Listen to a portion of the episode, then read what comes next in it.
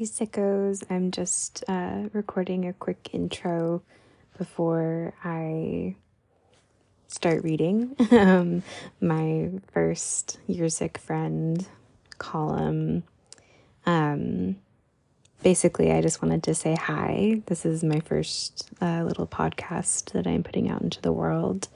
Um, I had thought that I wanted to wait um, to release audio content until I had kind of more of like a slick setup and uh, funding and, you know, could feel like a little more professional or something. Um, but that's not the spirit of this project. Ultimately, uh, I want to be pretty real about my day to day life. And right now, my day to day life looks like recording this at nearly midnight in my bed um, on my phone.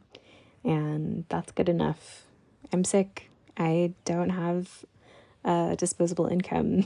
I can't buy a fancy microphone. Um, and I don't want to wait until some future when maybe I can. Um, so here it is. Apologies for uh, little mistakes here and there and background noise. You'll probably hear my cat Cowgirl make some uh, appearances in future recordings. Um, and I hope that that just adds a little bit of, you know, uh, I don't know, spice um, to my offerings. Um, and maybe like helps you feel more legit or something about whatever project you're working on. Um, we don't have to be perfect. We are just uh, we're just people. So, anyways, um, yeah, I I've decided that it, kind of the way that I want to start this whole sickos project, um, particularly the uh, podcast portion, is to go back through my uh, I guess two years now worth of monthly columns that I've been writing for my small town newspaper, the Montague Reporter. Um, I started writing this in winter of 2022, and I've continued every month since then. And it's been a really amazing process for me. It's been a place for me to kind of uh, I don't know, like do the opposite of like doom posting or like screaming into the void. um, it just felt, felt like a productive space for me to share kind of what I've been going through as a medically vulnerable person in this horribly managed pandemic.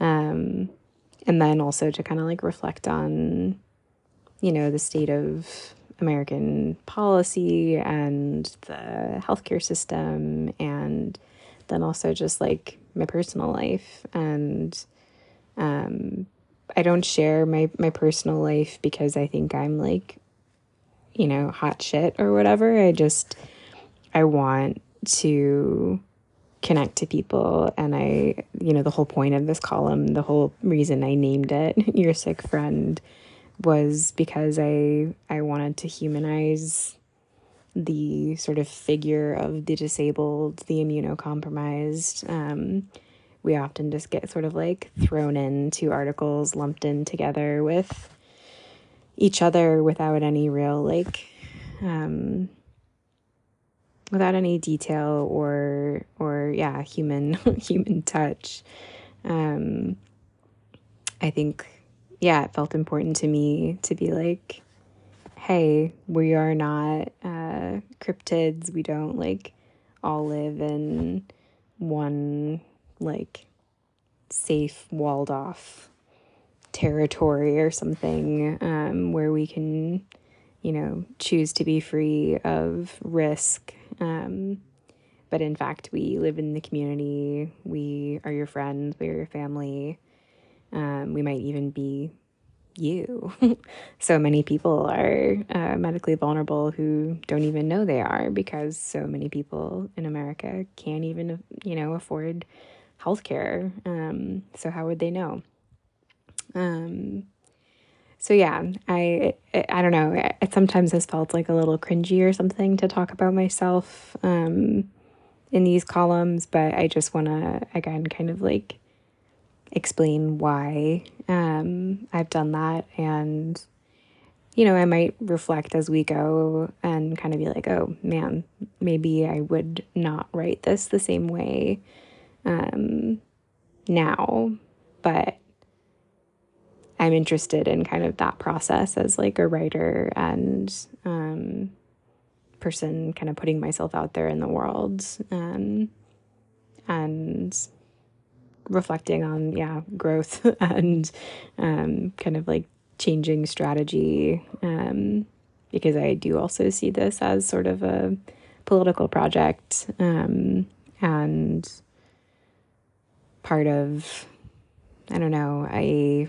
sort of left attempt at reinvigorating some kind of of pandemic response. Um, it's not going to come from the government. I'm I don't really have any hope of that necessarily, but I really do believe in the power of mutual aid, and I believe that there is a lot that our communities can be doing to protect each other. Um, and not enough people are engaging with those practices. Um, so I've decided that I am willing to be a thorn in the side of of people I love and my comrades because I believe that we can do better and we all deserve that.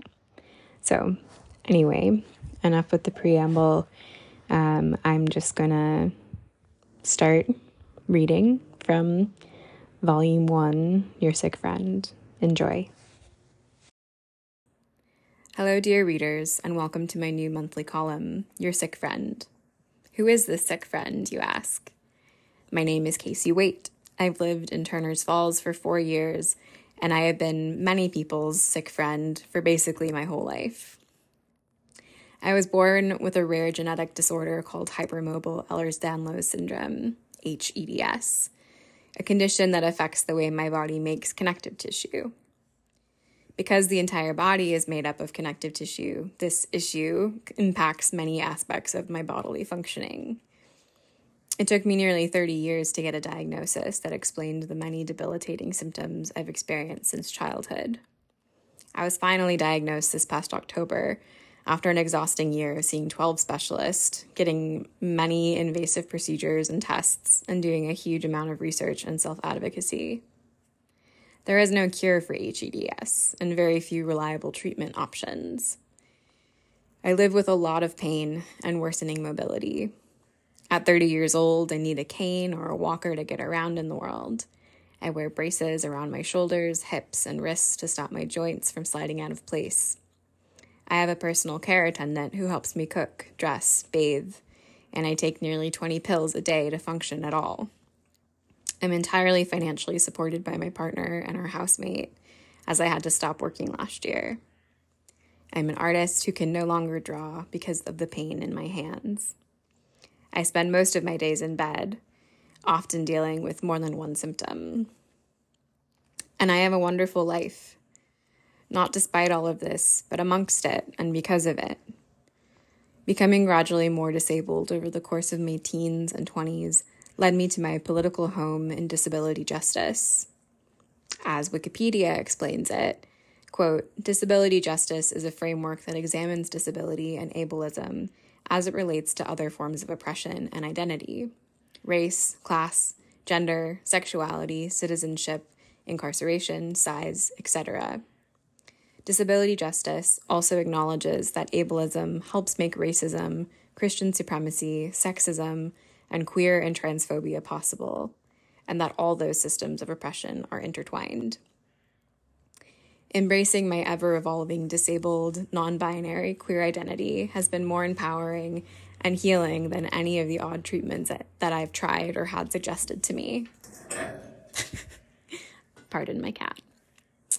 Ever heard of a coffee enema? No, thank you. Through online disability communities, I've met my best friends, people who keep me alive and who I've helped keep alive too. My disabled friends and I swap medical horror stories, help each other prepare for doctor's appointments, coordinate care for friends in crisis, even ones who live halfway across the world, share money from our very small fixed incomes to keep friends housed, and celebrate birthdays, engagements, and long fought for diagnoses. Friends of mine have a fabulous health justice podcast called Death Panel, and the sign off for every show has become something of a mantra for our community. Medicare for all now, solidarity forever, stay alive another week. These words have never meant more to me than they have in the past three years. The COVID 19 pandemic continues to hit my community hard. Being disabled and loving disabled people is very scary in a pandemic, and it would be under any circumstances. But in the United States, where healthcare is a for profit industry and where anyone who is not healthy, white, straight, cisgendered, male, and wealthy is essentially disposable, staying alive another week is not a given. Over the course of the pandemic, many hospitals, local ones included, have been over capacity. This often leads to medical triage, choosing to treat patients thought to have the highest likelihood of survival. If I walk into an ER with severe COVID 19, I fear being, fear being marked as not worth treating simply because I use a walker. I decided to write this column after a friend said, The only time you hear pundits, government officials, and politicians talk about disabled people anymore is when they're assuring everyone else that it's only the already sick people who are dying. And she's right. Rochelle Walensky, head of the CDC, actually used the word encouraging to describe COVID deaths occurring mostly among vaccinated people with pre existing conditions. On February 5th, the New York Times buried a front page headline that said, 900,000 dead, but many Americans move on. Under Olympics news, and a story about how well the economy is doing despite Omicron. I'm writing this column because I am not moving on. My friends are dying, becoming more disabled, and living in fear for their lives every day this pandemic rages on. I'm writing this column so that every time you, dear reader, see a headline or hear a talking head invoke the meaninglessness of disabled death, you can think of me, your sick friend, not some abstract, silent sacrifice to the economy and the new normal, but a human being with a full life and people who love me. I'm writing this column so that people can hear directly from someone with several pre existing conditions and know that my life and the lives of others like me matter and are worthy of protection. A tenet of disability justice is the phrase, nothing about us without us. So here I am, a sick person, here to talk about sickness. Navigating the health system, changing abilities, and finding creative ways to connect to the world when you have to stay home or in bed all day is pretty much my specialty. This column will be a monthly check in where I give a window into what it's like to be disabled, get medical care, and have a social life against the backdrop of COVID 19. I'll also share wisdom I've gained from my sick and disabled friends that could help us all get out of this crisis alive. Until next time, your sick friend.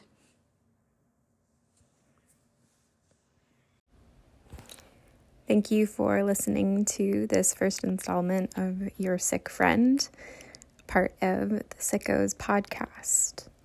And I want to end by saying solidarity with the people of Palestine, solidarity forever, sickos of the world unite.